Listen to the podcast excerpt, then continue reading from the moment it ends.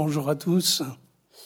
Merci aux fidèles qui viennent peut-être pour la cinquième année. Euh, et puis euh, bienvenue à tous ceux qui viennent là pour la première fois. L'année dernière, comme vous le savez, a été interrompue euh, brutalement.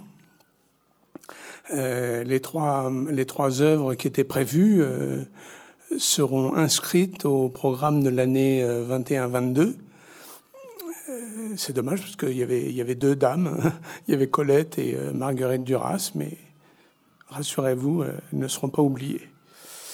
Euh, je vous souhaite donc de bonnes lectures, de bonnes relectures surtout. voilà. D'autre part, comme je l'ai dit déjà, il n'est pas nécessaire d'avoir lu le livre avant de venir. Si vous l'avez lu, euh, tant mieux. Si vous ne l'avez pas lu, ce n'est pas grave.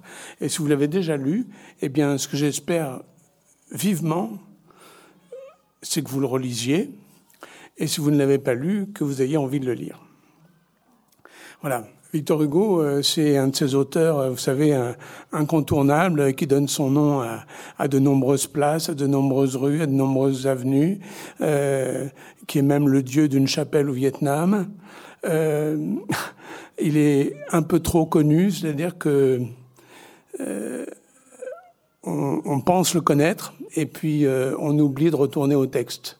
Alors évidemment, moi, par euh, déformation professionnelle, le texte, j'y viens spontanément et longuement, et je m'arrête longuement sur le texte et c'est ce qu'il faut faire avec Victor Hugo, comme avec tous les écrivains, mais avec lui encore plus pour dépasser les clichés, pour euh, oublier, par exemple, un moment, euh, les questions euh, biographiques, qui sont quand même, à mon avis, beaucoup moins intéressantes que son œuvre, ce qu'il a écrit. Notre-Dame de Paris, a été écrit par un jeune homme de 28 ans, qui possède déjà la plupart de ses talents, et euh, quand on lit les dernières œuvres, par exemple les derniers romans comme 93 ou L'homme qui rit, euh, eh bien on s'aperçoit que le talent, la, maîtrise de la forme romanesque, euh, la création de mythes, la création de légendes, euh, la création d'une manière d'écrire était déjà là dans Notre-Dame de Paris. Alors, euh, je vous signale aussi que je vous parlerai essentiellement, à 95%, du roman de Victor Hugo, Notre-Dame de Paris, trait d'union, 1482. Et je ne vous parlerai pas beaucoup des malheurs euh, récents de notre cathédrale. Euh, si, cela vous intéresse, il y a une, dans la revue L'Histoire qui vient de paraître, il y a un numéro sur la France des cathédrales, qui est très euh, puissance des cathédrales, qui est très, très intéressante. Et puis euh, la crypte archéologique de Notre-Dame a été rouverte euh, depuis le 9 septembre et euh, il y a une belle exposition consacrée à Notre-Dame de Victor Hugo à Viollet-le-Duc. Et euh, vous pourrez y acheter ce petit fascicule qui est très très intéressant.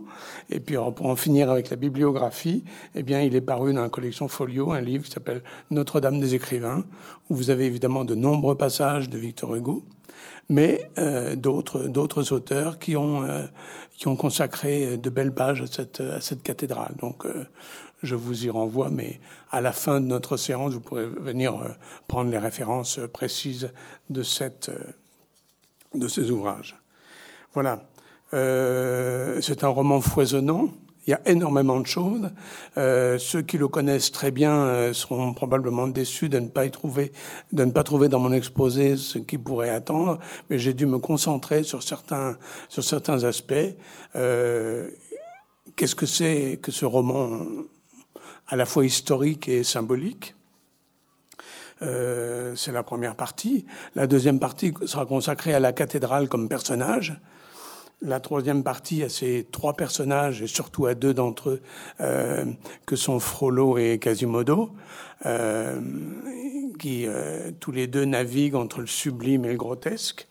Et puis, je vous montrerai à l'exemple d'un d'un texte euh, que vous avez certainement entendu euh, euh, dans les jours qui ont suivi le, 15 avril 2019, un, très beau texte sur la foule se, trouvant devant la, devant la cathédrale. Voilà. en 1830, donc, ce roman que Victor Hugo va commencer, puisqu'il a déjà écrit d'autres romans. Hein. Il a écrit notamment un petit, un petit bijou que je vous conseille, qui s'appelle Le dernier jour d'un condamné, 100 pages. C'est extraordinaire.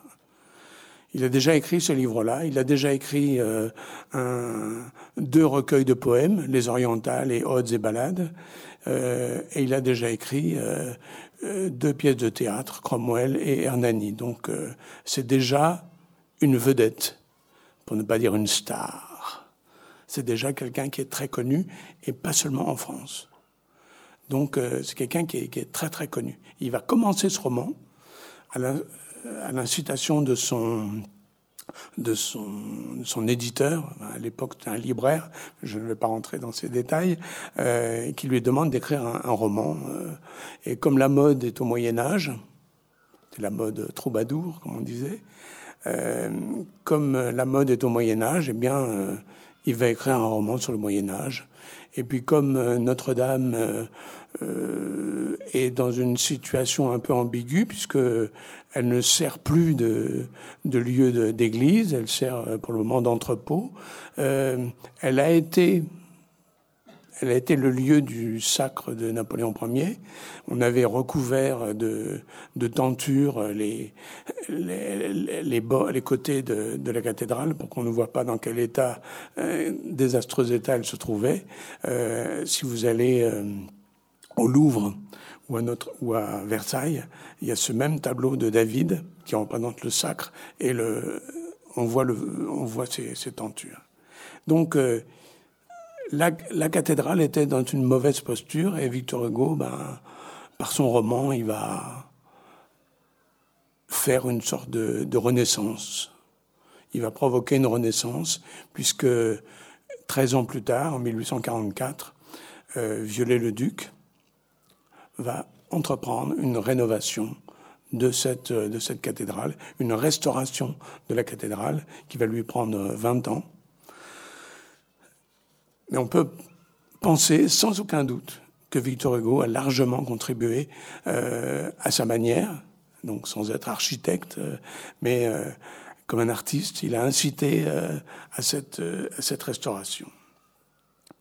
il va se mettre à travailler du 27 juillet 1830 jusqu'au 15 juillet 1831, c'est-à-dire six mois. Il écrit ce livre en six mois c'est quelqu'un, Victor Hugo, qui a une puissance de travail extraordinaire. Parce que non seulement il écrit ça, mais il écrit des poèmes, il écrit des pièces de théâtre. Et il a une vie sociale très importante. Et amoureuse aussi. Euh, c'est euh, pendant six mois, il va écrire ça. Il le termine donc le 15 janvier 1831. Et euh, il va travailler sur ce, sur ce monument euh, et faire une sorte de roman historique. Alors les romans historiques, c'était aussi très à la mode. Très à la mode, euh, presque tout, tout le monde s'est attelé à écrire des romans historiques, euh, Alfred de Vigny, Balzac, euh, bien, bien d'autres ont écrit des romans historiques, mais Victor Hugo, évidemment, il va écrire un roman historique qui ne ressemble pas à tous les romans historiques, parce que son personnage principal, ça va être une cathédrale, et les personnages humains, euh, seront non pas des personnages historiques connus, mais des personnages qu'il va créer. Et comme vous le savez chez Victor Hugo, si vous avez lu d'autres romans de Victor Hugo, euh, les personnages prennent vite une dimension mythique. Euh, pensez aux Misérables, à Jean Valjean, à Gavroche, à Cosette. Pensez à Gwynplaine dans L'homme qui rit, euh, pensez à Simourdin dans 93. Ces personnages deviennent euh, des, compagnons, des compagnons de lecture. Euh, et des personnages euh, mythologiques. on pourrait penser euh, que c'est juste un, cadre, euh, parce que pour qu'il avant qu'il commence à parler de la cathédrale elle-même, il y a de, nombreux, de nombreuses pages, et puis euh, peu à peu la cathédrale, la cathédrale apparaît, et elle, elle va être elle va être un personnage. Je n'ai pas dit une personne, ce n'est pas une personne, c'est un monument, ce sont des pierres mais euh, comme elle va être là tout le temps et qu'elle va prendre une, posture symbolique, disons que Victor Hugo va lui donner une posture symbolique. Euh, c'est-à-dire que ce ne sera pas seulement un monument, mais ça va être un monument qui a euh, une signification. Je vous en donne pour, pour exemple la lecture, je vais vous lire le passage où il décrit cette, euh, cette cathédrale. Et vous allez voir comment, peu à peu, à partir d'une description, comme Balzac aurait pu en faire, hein, euh, dans, euh, le Père Goriot, la pension Vauquet, ça devient peu à peu une sorte de, de lieu légendaire, mais euh, surtout une, corvée pour les élèves qui sont obligés d'en faire le commentaire composé, mais euh, c'est quand même, ça, prend quand même une importance certaine. Mais revenons à Victor Hugo.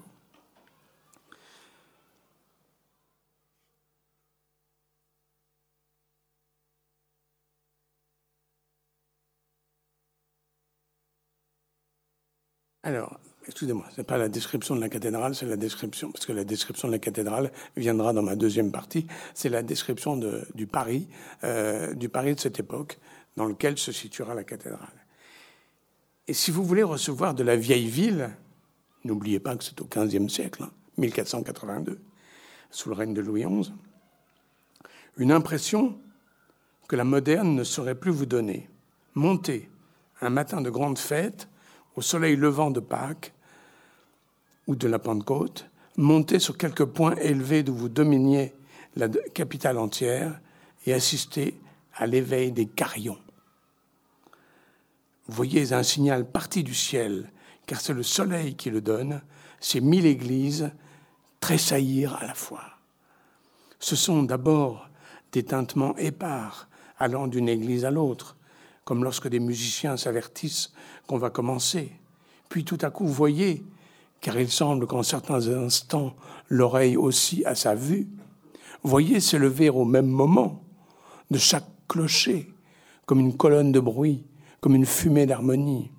D'abord, la vibration de chaque cloche monte droite, pure, et pour ainsi dire, isolée des autres dans le ciel splendide du matin. Puis peu à peu, en grossissant, elles se fondent, elles se mêlent, elles s'effacent l'une dans l'autre, elles s'amalgament dans un magnifique concert. Ce n'est plus qu'une masse de vibrations sonores qui se dégagent sans cesse des innombrables clochers qui flottent, ondulent, bondissent, tourbillonnent sur la ville et prolongent bien au-delà de l'horizon le cercle assourdissant de ces oscillations. Cependant, cette mer d'harmonie n'est point un chaos. Si grosse si profonde qu'elle soit, elle n'a point perdu sa transparence.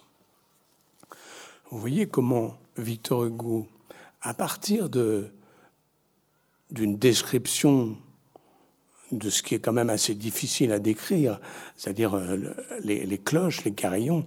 Je suis sûr qu'en ce moment, tous, là, vous avez dans l'oreille euh, cette musique extraordinaire des carillons, euh, eh bien, euh, à partir de, cette, euh, de ces carillons, il va dans le visuel, il va dans le mouvement, il va dans, euh, dans, les, dans, les, dans les comparaisons. Euh, il ne reste jamais, Victor Hugo, il ne reste jamais à l'objet qu'il est en train de décrire. Il, il s'étend tout de suite. Il, euh, il va tout de suite dans des, dans d'autres, dans d'autres zones. Quand il vous dit euh, bien au-delà de l'horizon, voyez, c'est, c'est, c'est, un, un, transport. Et puis cette formule que je retiens, et je vais vous expliquer pourquoi, l'oreille aussi a sa vue parce que Quasimodo est quasiment sourd et il lui suffit de voir les cloches pour aussitôt euh, s'imaginer euh, tout, un, euh, tout, un, tout, un, univers. Et alors, ce roman donc historique euh, dans lequel va apparaître Louis XI, mais dans un, une position euh, romanesque tout à fait euh, mineure. Hein. Je ne parle pas du, roi, je parle du personnage de, du personnage de Louis XI. dans le roman, il a une position très très très très minime. C'est ce qui différencie, par exemple, Victor Hugo d'Alfred de Vigny. si vous avez lu Saint-Marc ou Servitude des grandeurs militaires, où les personnages historiques euh, sont les personnages du roman. Et donc euh, l'auteur est un peu euh, guindé, pour ne pas dire coincé, dans, son, dans ses personnages. Alors qu'avec des personnages imaginaires, l'auteur il peut laisser aller sa, son imagination. c'est un roman de, historique et c'est aussi un roman de réflexion, notamment euh, de réflexion sur euh, qu'est-ce que c'est euh, que l'architecture et quelle place vient prendre la lecture par rapport à l'architecture. Alors, un des chapitres, un des passages de chapitre que je vais vous lire est très, est très célèbre, vous l'avez très certainement déjà lu ou au moins entendu, c'est celui-ci. Ceci tuera cela le livre tuera l'édifice. À notre sens, cette pensée avait deux faces. C'était d'abord une pensée de prêtre. C'était l'effroi du sacerdoce devant un agent nouveau, l'imprimerie. C'était l'épouvante et l'éblouissement de l'homme du sanctuaire devant la presse lumineuse du Gutenberg. C'était la chair et le manuscrit, la parole parlée et la parole écrite, s'alarmant, de la parole imprimée, quelque chose de pareil à la stupeur d'un passereau qui verrait l'ange Légion ouvrir ce six millions d'ailes.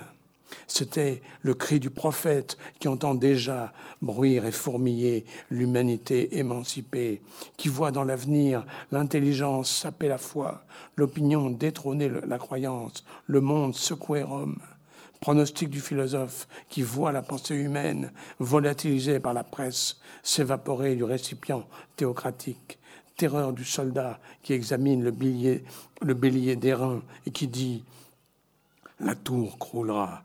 Cela signifiait qu'une puissance allait succéder à une autre puissance. Cela voulait dire la presse tuera l'Église. Et un peu plus loin, il ajoute euh, l'imprimerie tuera l'architecture. En effet, depuis l'origine des choses jusqu'au XVe siècle de l'ère chrétienne inclusivement, l'architecture est le grand livre de l'humanité, l'expression principale de l'homme à ses divers états de développement, soit comme force, soit comme intelligence.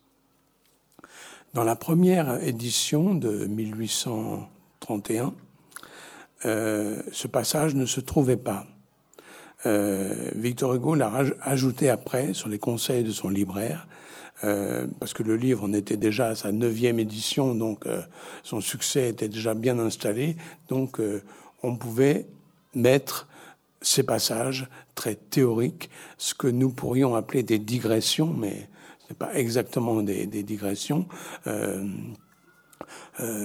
parce qu'elles appartiennent à la description et à, l'action, au drame de cette, euh, de cette tragédie. En fait, Notre-Dame, dans le roman, est le dernier vestige de cette euh, splendide, de cette splendide écriture. Ce que Victor Hugo ne sait pas, c'est que, eh bien, Notre-Dame de Paris, qui va devenir un lieu touristique, euh, va rester une sorte de livre de, livres de la culture euh, chrétienne. Et euh, euh, donc le livre n'a pas complètement tué l'édifice, de même que Internet n'a pas encore tué le livre. Vous voyez comment, deux aspects, hein, le roman historique et le roman de, réflexion sur l'architecture, comment Victor Hugo donne dimension à son, euh, donne dimension à son, à son roman. Mais vous savez, de toute façon, d'abord, le roman, c'est un genre littéraire qui est assez peu codé. Hein, euh, si vous voyez euh, euh, des, des, romans comme La princesse de Clèves, que j'étudierai un petit peu plus tard, comme La princesse de Clèves ou Le rouge et le noir, ou bien les romans de Marguerite Duras ou les romans de Colette, ce sont des romans et pourtant, qu'est-ce qu'ils sont différents? Sans aller jusqu'aux étrangers, à Ulysse de Joyce ou à La recherche du temps perdu de Proust. Ce sont des, des, livres qui dépassent toujours le genre dans lesquels on croit les avoir euh, circonscrits. Alors donc, euh, euh, choisir une cathédrale comme personnage principal, c'était assez, c'était assez audacieux, à condition bien sûr de ne pas s'enfermer dans l'anthropomorphisme, mais Victor Hugo va quand même céder parfois à, l'allégorie. Euh, il va euh, donner à ce personnage de la cathédrale une dimension symbolique. Et il le fait dès la préface où euh, il imagine un personnage qui voit gravé sur une des, colonnes le mot grec ananké. Ananké, c'est la destinée. Donc, écrire sur des monuments, en temps normal, je trouve que c'est un des sommets de la bêtise, euh, d'écrire sur des monuments, euh, surtout Toto MTT, euh, et la, la, date. Euh, là, c'est quand même bon, des inscriptions sur un monument qui ont qui a une autre signification, mais surtout, c'est que ça a été écrit par un des personnages, par Claude Frollo, et que c'est quasiment, quasiment effacé. La destinée est quasiment effacé. Donc ça donne une dimension euh, mystérieuse. Pourquoi? Pourquoi être allé écrire, euh, être allé écrire cela? Euh, Victor Hugo donne à son, à son roman, à la dimension symbolique de son roman, l'image c'est un défi, c'est une sorte de défi. De toute façon, euh, Victor Hugo a toujours été dans les dans les défis. Euh, il veut écrire euh, la légende des siècles, hop, 8000, presque 9000 vers. et puis dans les éditions futures, il en rajoutera. il veut écrire, il veut, il, veut écrire Les Misérables, et dans Les Misérables, il dit qu'il veut faire le poème de la conscience humaine. C'est une, une ambition extraordinaire et en même temps, il y réussit. Il y réussit. Il a écrit La légende des siècles. Il a écrit Les Misérables. Et là, il a écrit Notre-Dame de Paris. Euh, alors, il la situe euh, au Moyen Âge, et le Moyen Âge, au début du XIXe siècle, c'est encore comme aujourd'hui. C'est cette zone absolument euh, gigantesque hein, qui va euh, en gros de la chute de l'Empire romain euh, en 476 jusqu'à, euh, selon qu'on situe euh, la fin du Moyen Âge à, la prise de Constantinople en 1453 ou à la découverte des Amériques ou à la découverte de l'imprimerie, le Moyen Âge c'est quand même une, une zone extrêmement, extrêmement puissante, extrêmement euh, génératrice d'images et d'images mystérieuses. Alors prendre un personnage, prendre un monument de cette période et en faire un personnage, c'est euh, euh, tout à fait intéressant. Victor Hugo a écrit Notre-Dame de Paris et lorsque le grand historien Michelet, euh, qui est tout à fait contemporain de, Victor Hugo, à quelques années près, euh, lorsqu'il écrit son histoire de France et qu'il écrit le passage sur Notre-Dame, il renvoie ses lecteurs à Notre-Dame de Paris. Alors, euh, j'aime bien cette idée que les historiens qui ont toujours besoin de documents, documents précis, des des, notes, des actes notariés, des, documents précis, se réfugie pour une fois dans la fiction. Et dans la fiction telle que Victor Hugo l'a recréée. Alors, pour écrire son roman, il, il s'est bien sûr beaucoup documenté, Victor Hugo, il s'est beaucoup documenté, euh, mais euh, il a pris de grandes, à la fois il a pris de grandes libertés, et puis par ailleurs, euh, il y a certains documents qui ne sont pas absolument, absolument fiables, mais ça, ça, ne lui fait rien. Ce qui compte, c'est que son imagination fonctionne et que ça lui donne envie de créer des personnages. Donc, il va s'intéresser à cette, à cette cathédrale. Euh, elle va devenir euh, euh, vivante. En voici quelques exemples. D'abord, sur la description, celle que j'ai failli vous lire tout à l'heure et que je vais vous lire maintenant.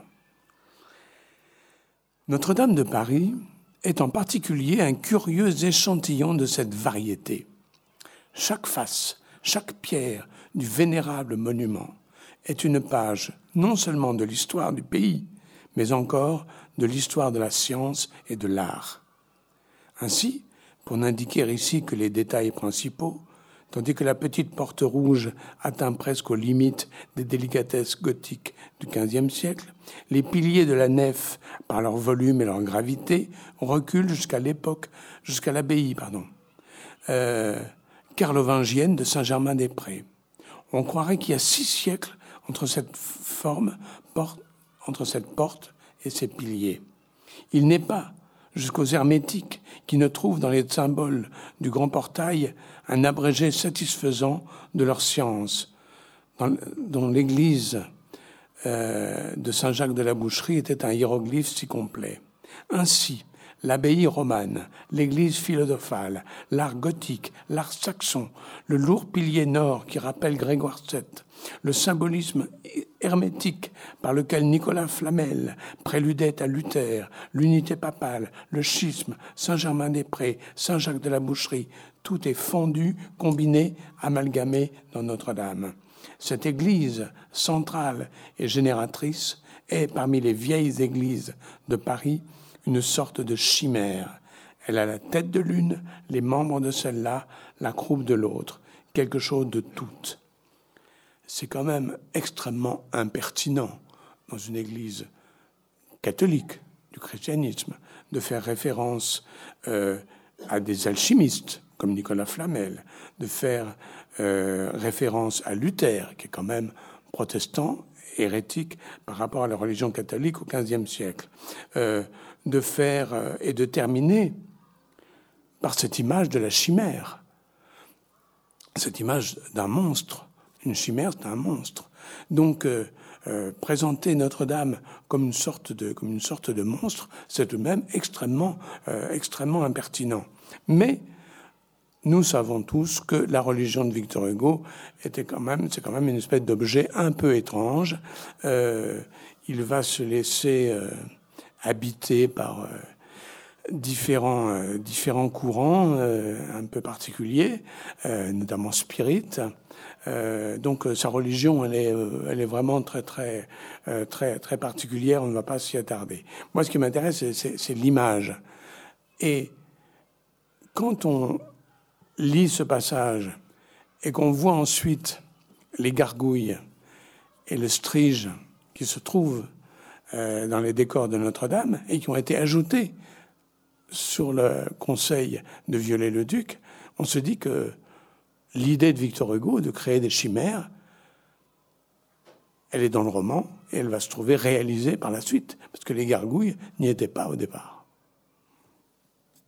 Autre, autre élément de description de Notre-Dame et qui va euh, lui rendre son côté euh, extrêmement personnel, euh, c'est ce passage-là.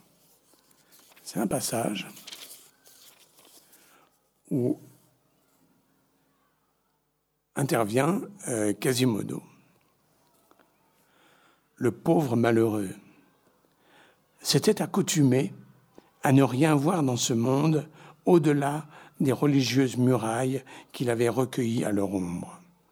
Notre-Dame avait été successivement pour lui, selon qu'il grandissait et se développait, l'œuf, le nid, la maison, la patrie, l'univers. Juste à partir d'un personnage et de ce personnage-là, qui vous savez était recueilli, euh, il va euh, élargir jusqu'à l'univers. C'est la vue de Quasimodo, mais c'est surtout euh, pour, nous lecteurs l'importance qu'a qu Notre-Dame. Et ce, cette gradation que j'ai figurée par un, geste, mais cette gradation, elle est, elle est évidente et à partir de ce personnage, tout, l'univers va, va être recréé. Victor Hugo, c'est un créateur d'univers. C'est probablement pour cela, euh, excusez cette euh, confidence personnelle, euh, c'est probablement pour ça que cet écrivain est venu assez tardivement dans ma carrière de lecteur, parce qu'au début je le trouvais un peu pompier, pour employer, pour rester correct, quoique un peu familier. Euh, c'est un créateur d'univers. Et lorsque j'ai eu l'occasion de lire ce, chef-d'œuvre, s'il y a parmi vous des gens qui lisent des livres sur les auteurs, il y en a un qui, m'a euh, nourri. C'est un livre de Pierre Albouy qui s'appelle La création mythologique chez Victor Hugo et euh, qui montre comment euh, Victor Hugo se développe, développe des, développe des, univers. Autre, euh, autre élément, qui euh, développe Notre-Dame de Paris, c'est celui-ci. Il décrit Notre-Dame au moment du soleil couchant.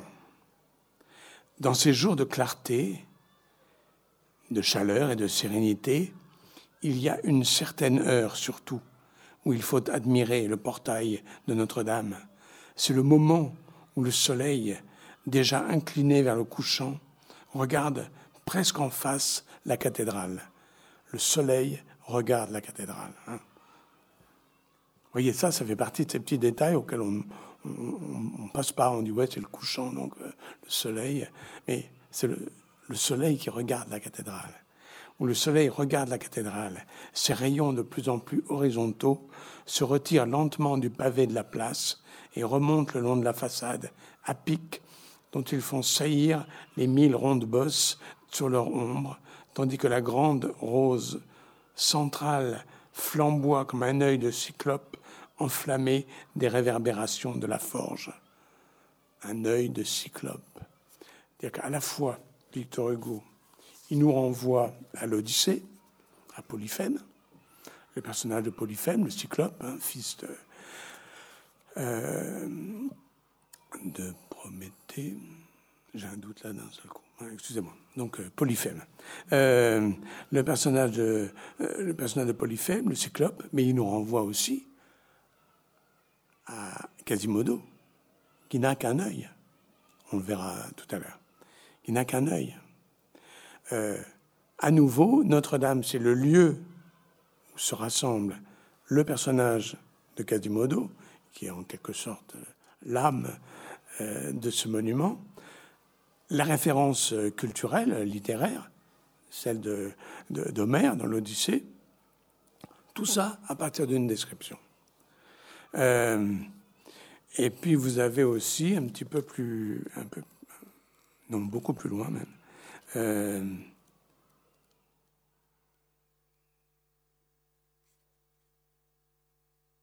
c'est lorsque Claude Frollo, qui est l'archidiacre de, de la cathédrale, se mit à fuir à travers l'église. Alors, il lui sembla que l'église aussi s'ébranlait, remuait, s'animait, vivait, que chaque grosse colonne devenait une patte énorme qui battait le sol de sa large spatule de pierre, et que la gigantesque cathédrale n'était plus qu'une sorte d'éléphant prodigieux qui soufflait et marchait avec ses piliers pour pieds, ses deux tours pour trompe et l'immense drap noir pour caparaçon. Ah, il n'a peur de rien, Victor. Comparer Notre-Dame à un éléphant, on y va. Il, ne savait pas à l'époque euh, que l'éléphant euh, Notre-Dame serait remplacé par euh, l'éléphant blanc du Sacré-Cœur de Montmartre. Mais image animale. et un autre petit passage pour évoquer un autre personnage, l'autre personnage de la cathédrale euh, c'est la jeune fille Esmeralda. Euh, l'édifice avait aussi les bruits d'une telle bénédiction et d'une telle majesté qu'ils assoupissaient cette âme malade. Il s'agit d'Esmeralda. La, cathédrale a aussi une fonction thérapeutique une sorte de, fonction thérapeutique. Elle protège Esmeralda. Euh, euh, vous savez que Esmeralda a été, euh, a été enlevée par, par Quasimodo, qui voulait la protéger de, de, l'attaque des, des, truands. Il va, il va l'enlever, l'emmener dans la cathédrale en criant asile, asile, puisque les, les cathédrales étaient lieux d'asile. Donc, quand on était dedans, on était protégé. Donc euh, euh, ici, une fois dans la cathédrale, elle va être, euh, elle va être protégée. Alors les, les, derniers, les dernières pages du, roman, elles, elles vont nous ramener à 1830. 1830, juillet 1830, la révolution, la révolution de juillet, ou probablement, même très certainement, Victor Hugo est encore monarchiste. Il, va, il a déjà quitté la partie légitimiste, c'est-à-dire les Bourbons, euh, pour aller vers la partie orléaniste. Il va devenir un ami de la famille euh, de Louis-Philippe d'Orléans, Louis-Philippe Ier, roi des Français. Euh, et il va certainement être choqué par cette invasion des, de la foule, des républicains, qui ont attaqué Notre-Dame et qui ont commencé à dévaliser. Ils ont été arrêtés assez, assez rapidement parce que la, la maréchaussée était, euh, était assez, assez, active, mais euh, je pense que Victor Hugo a dû être, euh, a dû être touché. J'ai regardé dans, la, dans sa correspondance, j'ai regardé dans son, dans son journal, et je n'ai je, rien vu, mais à cette époque, je pense qu'il a dû être touché, d'autant qu'il avait écrit un, livre qui s'appelait Guerre aux démolisseurs. Enfin, c'est pas un livre, c'est un article euh, qui s'appelait Guerre aux démolisseurs, où il, euh, il ne voulait pas qu'on s'attaque aux monuments, euh, aux monuments historiques. Donc, quand il euh, décrit dans les dernières pages du livre la, la foule des truands qui viennent attaquer la cathédrale, certains pour libérer Esmeralda, mais aussi d'autres pour se mettre dans les poches des objets, objets religieux qui revendront à prix d'or. Et euh, cette, euh, terminer, euh, terminer le roman par cet épisode, c'était aussi une façon pour Victor Hugo de dire ce personnage-là, c'est le personnage de mon roman, mais maintenant regardez le monument historique, regardez ce qu'il est. Et il faut le protéger. Il faut absolument le protéger. Et donc, son vœu sera exaucé 15 ans, 15 ans plus tard, euh, euh, par, euh, par Viollet-le-Duc. vous voyez comment ce personnage de la cathédrale est devenu une sorte de, une sorte de mythe. c'est devenu un mythe. Et on lui attache toutes sortes de, toutes sortes de valeurs, on lui donne toutes sortes d'explications. c'est bien, bien un personnage. troisième, troisième partie, donc, les autres personnages, et principalement, euh, j'étais obligé de faire un, choix, euh, euh, les personnages de, Quasimodo et de Frollo. il faut rappeler, un petit rappel historique, c'est que Victor Hugo venait de, de faire scandale avec Hernani, sa pièce, qui secouait toutes les règles habituelles de la, du, théâtre de l'époque. Et il avait écrit une, préface à une autre pièce qui s'appelait Cromwell, 6000 vers, absolument injouable. Je, ne vois pas qui pourrait mettre en scène une pièce comme ça, mais il y, a une préface. Et dans cette préface, il donne excusez-moi la métaphore, le catéchisme du nouveau théâtre. Et notamment, c'est un théâtre qui va faire des mélanges, qui va mélanger. Euh, et euh, qui va mélanger euh, le, euh, le, grotesque et le sublime, qui va mélanger le pathétique et, et, la fantaisie, qui va mélanger le comique et le tragique. C'est ça, c'est ça tout le temps. Alors bien sûr, le, le comique. Euh, c'est pas seulement ce qui fait sourire. et quand on lit Notre-Dame de Paris, peut-être qu'on n'est pas euh, enclin à sourire, mais je vous assure qu'il y, a des passages euh, euh, où, qui sont très, qui sont assez, assez comiques. Alors, le grotesque, je me suis attaché surtout au, grotesque. Et le grotesque, je l'ai vu dans ces deux personnages que sont, que sont Quasimodo et Frollo. Quasimodo. Alors, passage hyper célèbre que vous connaissez très certainement. On vient de, faire dans la cour des miracles une sorte l'élection du pape des fous, et euh, euh, c'est Quasimodo qui a été élu pape des fous, et euh, il va apparaître. et voici ce qui est décrit. C'était une merveilleuse grimace, en effet, après celle qui rayonnait en ce moment au trou de la rosace.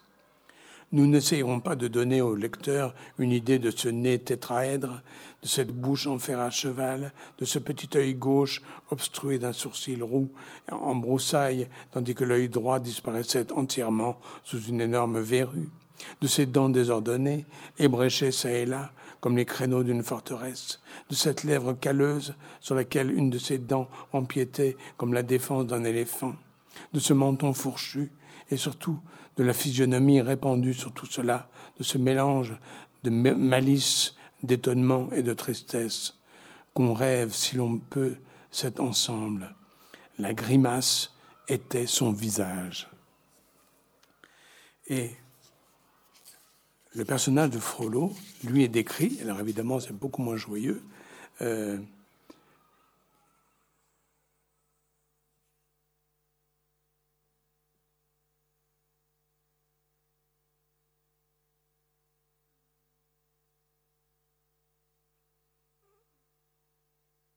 Esmeralda est en train de danser, mais il y a quelqu'un qui la regarde. C'était une figure d'homme, austère, calme et sombre. Cet homme, dont le costume était caché par la foule qui l'entourait, ne paraissait pas d'avoir plus de 35 ans. Cependant, il était chauve. À peine avait-il aux tempes quelques touffes de cheveux rares et déjà gris. Mais dans ses yeux enfoncés éclatait une jeunesse extraordinaire, une vie ardente, une pulse, une passion profonde. Il les tenait sans cesse attachés sur la bohémienne. Et tandis que la folle jeune fille de 16 ans dansait et voltigeait au plaisir de tous, sa rêverie à lui semblait devenir de plus en plus sombre. De temps en temps, un sourire et un soupir se rencontraient sur ses lèvres, mais le sourire était plus douloureux que le soupir l'aspect grotesque du personnage. Alors grotesque, pas pour faire rire, les, personnages grotesques sont les personnages qui étaient dessinés dans les grottes euh, et qui avaient des, figures euh, tout à fait, euh, tout à fait effrayantes.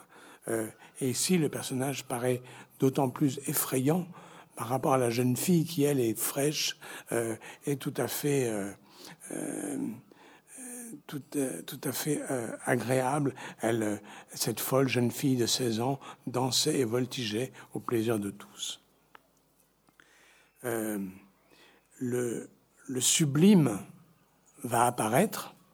Le sublime, c'est euh, c'est assez, difficile à expliquer en deux minutes. Euh, c'est une espèce de, c'est une sorte d'élévation. Il y a une élévation, il y a une dimension morale. C'est la beauté, mais pas seulement la beauté. C'est une beauté qui, doit toucher, doit toucher l'âme. Dans le sublime, le beau doit devenir bon en plus. Et euh, dans, euh, dans, le, dans, dans, le livre, euh, Frollo, qui est un personnage grotesque et effrayant, il, il paraît ainsi.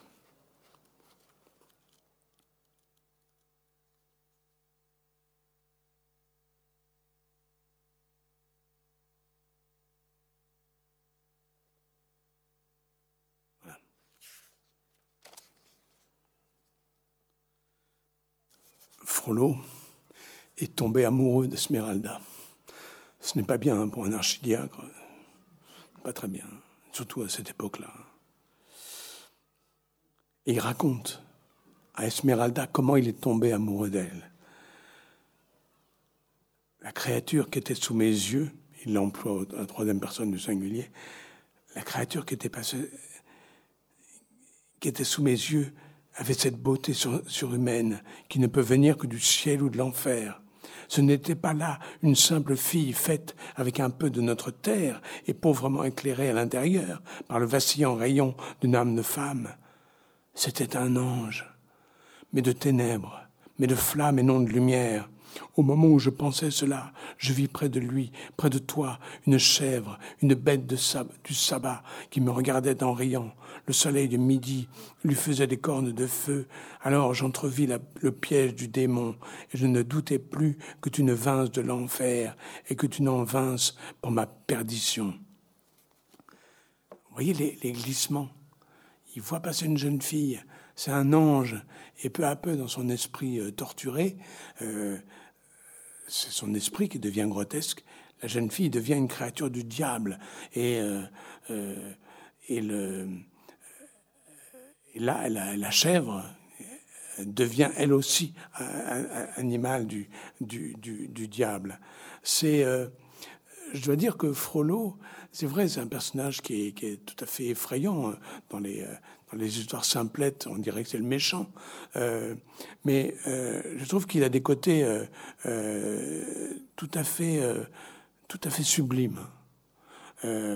et opposé à, opposé à, à, Quasimodo, euh, voir comment Quasimodo,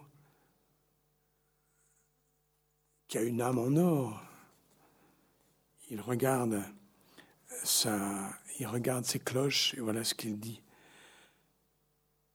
Mais quand il les eut mises en branle, quand il sentit cette grappe de cloches remuer sous sa main, quand il vit, car il ne l'entendait pas, l'octave palpitante monter et descendre sur cette échelle sonore comme un oiseau qui saute de branche en branche, quand le diable musique, ce démon qui secoue un trousseau étincelant de strettes, de trilles et d'arpèges, se fut emparé du pauvre sourd.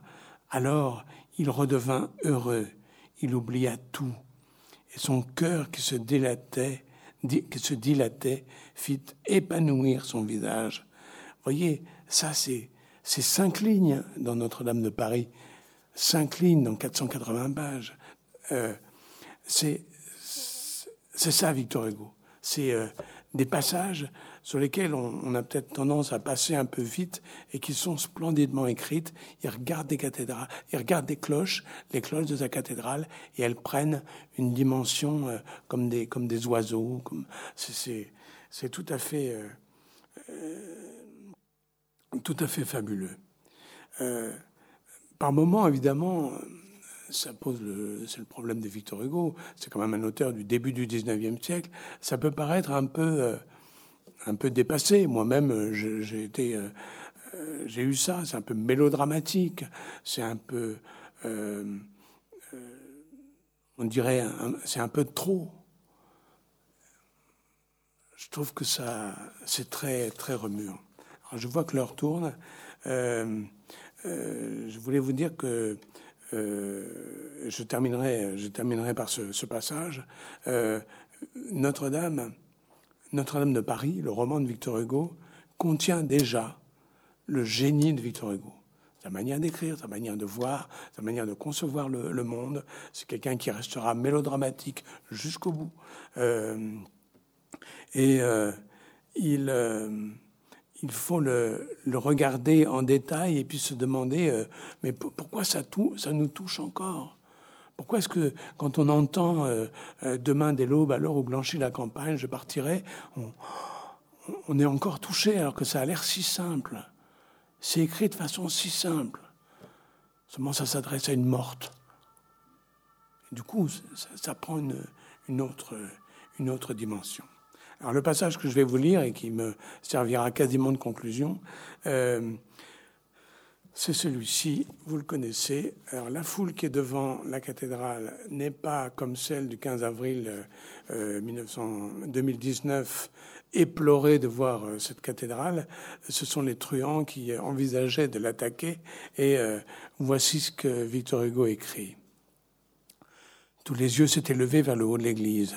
Ce qu'il voyait était extraordinaire. Sur le sommet de la galerie la plus élevée, plus haut que la rosace centrale, il y avait une grande flamme qui montait entre les deux clochers avec des tourbillons d'étincelles, une grande flamme désordonnée et furieuse dont le vent emportait par moments un lambeau dans la fumée. Au-dessous de cette flamme, au-dessous de la sombre balustrade à trèfle de braise, deux gouttières en gueule de monstre vomissaient sans relâche cette pluie ardente qui détachait son ruissellement argenté sur les ténèbres de la façade inférieure. À mesure qu'ils approchaient du sol, les deux jets de plomb liquide s'élargissaient en gerbes comme l'eau qui jaillit des mille trous de l'arrosoir. Au-dessous de, la, au-dessus de la flamme, les énormes tours, de chacune desquelles on voyait deux faces crues et tranchées, l'une toute noire, l'autre toute rouge, semblaient plus grandes encore de toute l'immensité de l'ombre qu'elles projetaient jusque dans le ciel. Leurs innombrables sculptures de diables et de dragons prenaient un aspect lugubre. La clarté inquiète de la flamme les faisait remuer à l'œil. Il y avait des guivres qui avaient l'air de rire, des gargouilles qu'on entendait qu'on croyait entendre japper, des salamandres qui soufflaient dans le feu, des tarasques qui éternuaient dans la fumée. Et parmi ces, monstres ainsi réveillés de leur sommeil de pierre par cette flamme, par ce bruit, il y en avait un qui marchait et qu'on voyait de temps en temps passer sur le front ardent du bûcher comme une chauve-souris devant une chandelle. Bien sûr, c'était Quasimodo qui avait déclenché le feu pour éloigner les, pour éloigner les truands qui voulaient dévaliser la cathédrale. Euh, voilà, cette, euh, euh, cathédrale est devenue un, personnage. Ce, romancier a, dépassé les, les, lois du, les, lois du roman euh, et il nous reste, il, nous reste ce livre tout à fait étonnant. Alors je sais que j'ai oublié, euh, euh, non, j'ai pas oublié. J'ai dû, j'ai dû laisser de côté. Je ne les ai pas oubliés. J'ai dû laisser de côté un certain nombre de, passages que vous retrouverez euh, en allant lire, le livre. Et j'espère que vous aurez vous aussi à cœur de le, lire ou de le relire. nous nous retrouverons le 9 novembre pour parler d'un autre livre n'a pas la même dimension, mais qui est aussi important. C'est Les mots de Jean-Paul Sartre. Euh, si vous voulez connaître d'ailleurs le programme de toute l'année, il faut aller dans le petit euh, fascicule de, des cours publics euh, des Bernardins et vous trouverez à la page 155 euh, la liste de tous les livres que je vais étudier cette année en espérant que le Covid-19 nous permette de le faire. Voilà, je vous remercie de votre attention.